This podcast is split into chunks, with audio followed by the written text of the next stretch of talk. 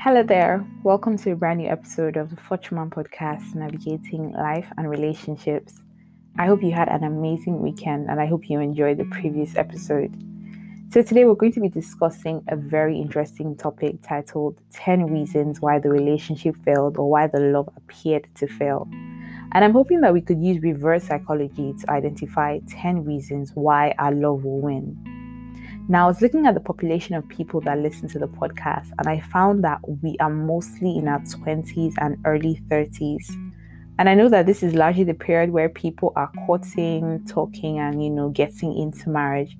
And I thought this topic would be a good way to identify people who are ready for marriage.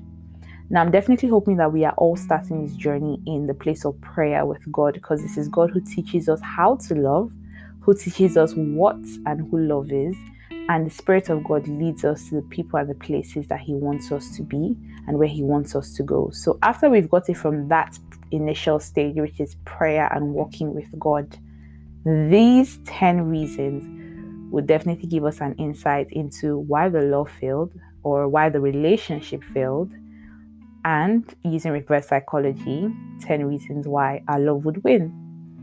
Now, the first point is because it was never love. Now, the Bible tells us clearly in 1 Corinthians 13, verse 8, that love never fails. Now, if the Bible says it, it is definitely true. I know some people are, you know, are in this high cloud nine phase, you know, when they're in relationships and they, they're so convinced that they're in love. And when it crashes, you know, it's hard to convince them that it wasn't love. They're like, we're definitely love, was just something was at miss. But if the Bible says that love never fails, I can assure you that if it is love relationship, it would not fail. Two, someone got too comfortable. I was reading a book one once by Gary Chapman, and he spoke about how no couple should ever get to a point where they stop chasing each other so usually in the courtship stage, you know, a guy is really trying to, you know, quote unquote, impress a lady. They start talking, start getting to know themselves, and she finally agrees maybe to get into this relationship where they're both walking into marriage. And then they get to marriage, and then suddenly the guy becomes so passive and just so absent, you know, or it could be the lady now, once someone stops chasing or once someone gets too comfortable, the chances are that the second partner is going to start to feel very uncomfortable, and one thing could lead to another, and then they say the relationship failed or the love failed. But we just identified in number one that love never fails. Number three, there was some sort of fear the Bible also tells us in 1 John 4:18 that perfect love casts out all fear. If you identify any form of fear in a love relationship that you are in, it is definitely a red flag. Now, I'm just going to give a personal experience or a personal story, if you might call it. You know, I met someone, I think it was about four or five years ago now. Very cool guy everything was fine. When I say everything was fine, I mean spiritual, well to do, amazing, kind, funny, everything that most girls have on their tick boxes or their checkbooks and all of that.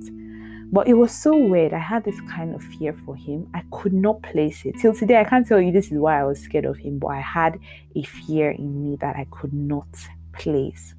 And this was one of the big reasons why nothing could happen between the two of us. Because my Bible said, perfect love casts out all fear. So I'll think to myself that if indeed I loved him and if indeed he loved me, there's no reason why this fear should be here. And it was a case of really searching myself. And I did search myself for a couple of weeks and I just found that this thing was definitely not going away. But I choose to stay with the word of the Bible that says that perfect love casts out all fear. And that was enough reason for me to politely decline his request to start a relationship that could lead to marriage. So you must always remember that perfect love casts out all fear. Once there's an iota of fear, there's every chance that the love might fail. Number four, someone found themselves always having to change to accommodate the other person. Now, I realize that it's important that we are daily working to be better people. I mean, there's nothing better than that, that every day we are seeking personal development, how to better ourselves.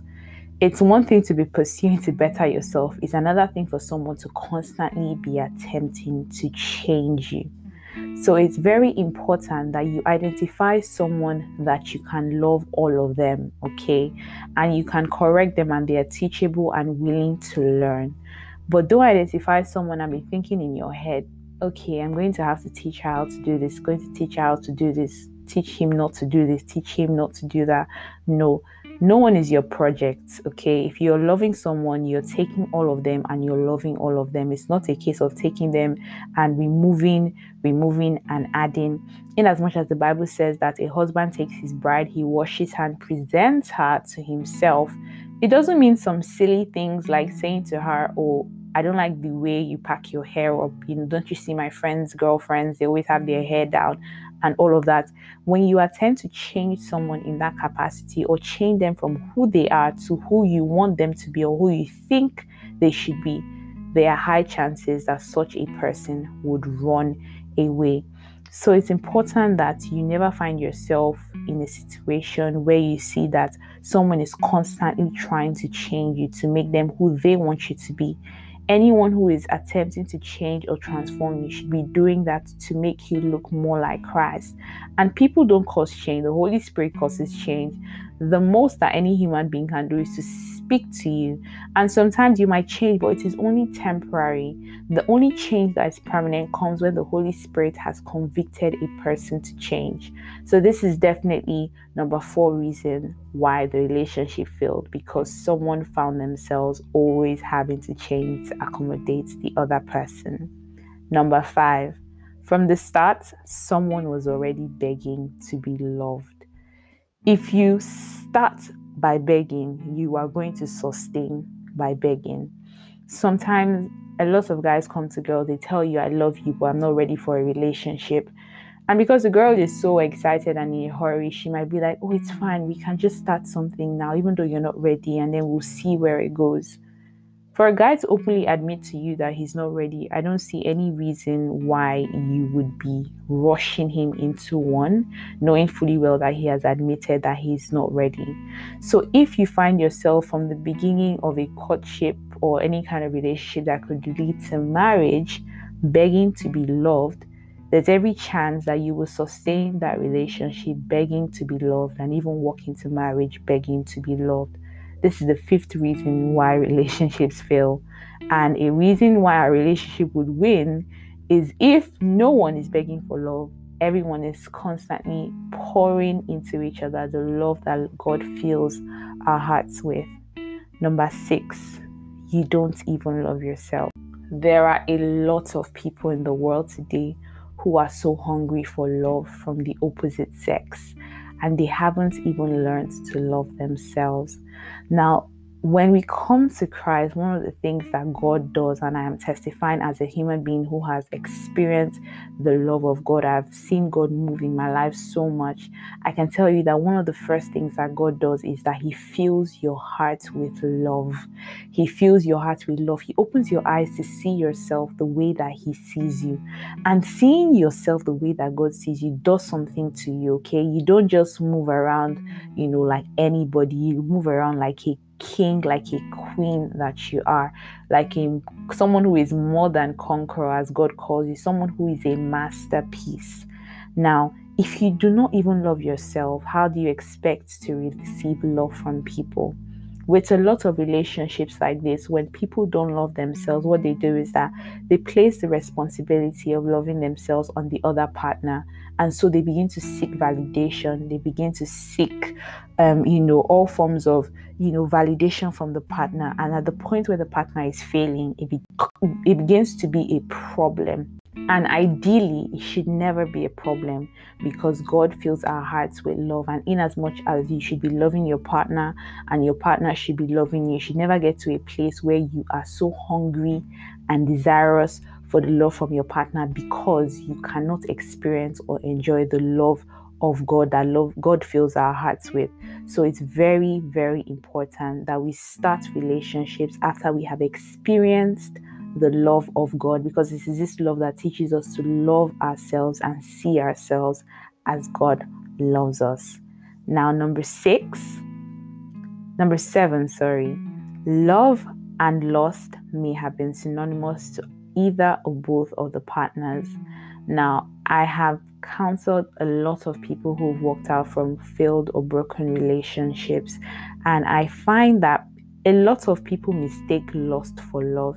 And it's quite funny because they are two completely different things. The source, the person, all of it is all different. So I often wonder how we get even to that place where love and lust is being confused for each other. People break up with their partners because their partners refuse to sleep with them, or for one funny reason or the other. Now, your love will fail if you yoke yourself with someone who confuses love with lust. So, to have love that wins, you need to look out and ensure that the person that you are yoking yourself with and walking towards marriage with is someone who has so been changed by the Spirit of God that they have self control and they honor and they respect godly values. Sexual purity is a godly value.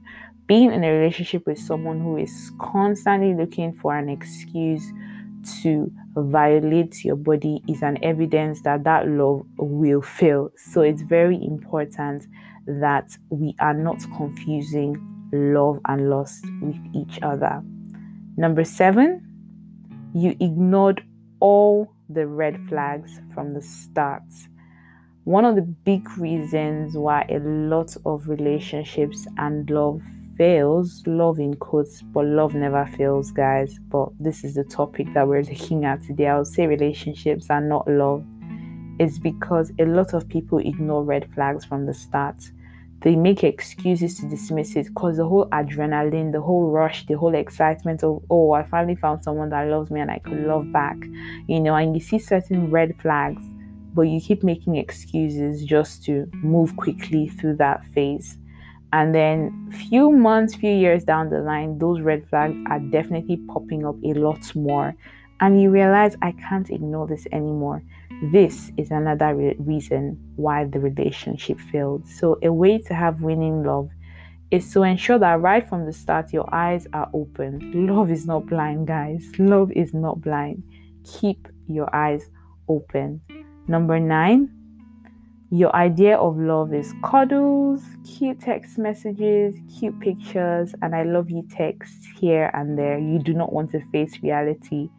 Another big reason why love fails, or why rather why relationship fail, is because people do not have a realistic view of what a healthy relationship look, looks like. You get so carried away on social media with how couples appear, how people are texting each other and saying this and that.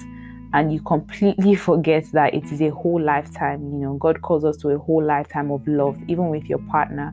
It's a whole lifetime of love that you are being called to. So, if your whole idea of love is only cuddles, cute pictures, and cute texts, you need to get back into the secret place and allow God to teach you fully what love is. Number 10, and finally, the final reason why love fail or why mm. relationships rather fail is because you want love that you yourself cannot give. Now, this is a very powerful point. When I say cannot give, it doesn't mean that you are incapable of loving. It just means that you have not encountered the love that you should be giving. Encountering love is encountering God because God is love. Now, if you're looking for the perfect introduction to love, you should be picking up your Bible and reading First Corinthians 13, or better still, read the entire Bible and introduce yourself to the one true lover and love. God is the best teacher of love because He is love Himself. The world and its standards of love are so flawed. I don't need to look too far to give you examples. Look all around you at the relationships failing in Hollywood, in Nollywood, in Bollywood, all around, even right beside you. Maybe your friend is having a breakup or currently going through one. Its standards are just too flawed. So it's very important that we learn love from God and watch even our earthly relationships blossom. The definition of love in the Bible should match the love that we give and experience here on earth. Nothing more, nothing less. God is love and He's here to teach us how to love right and how to be love personified.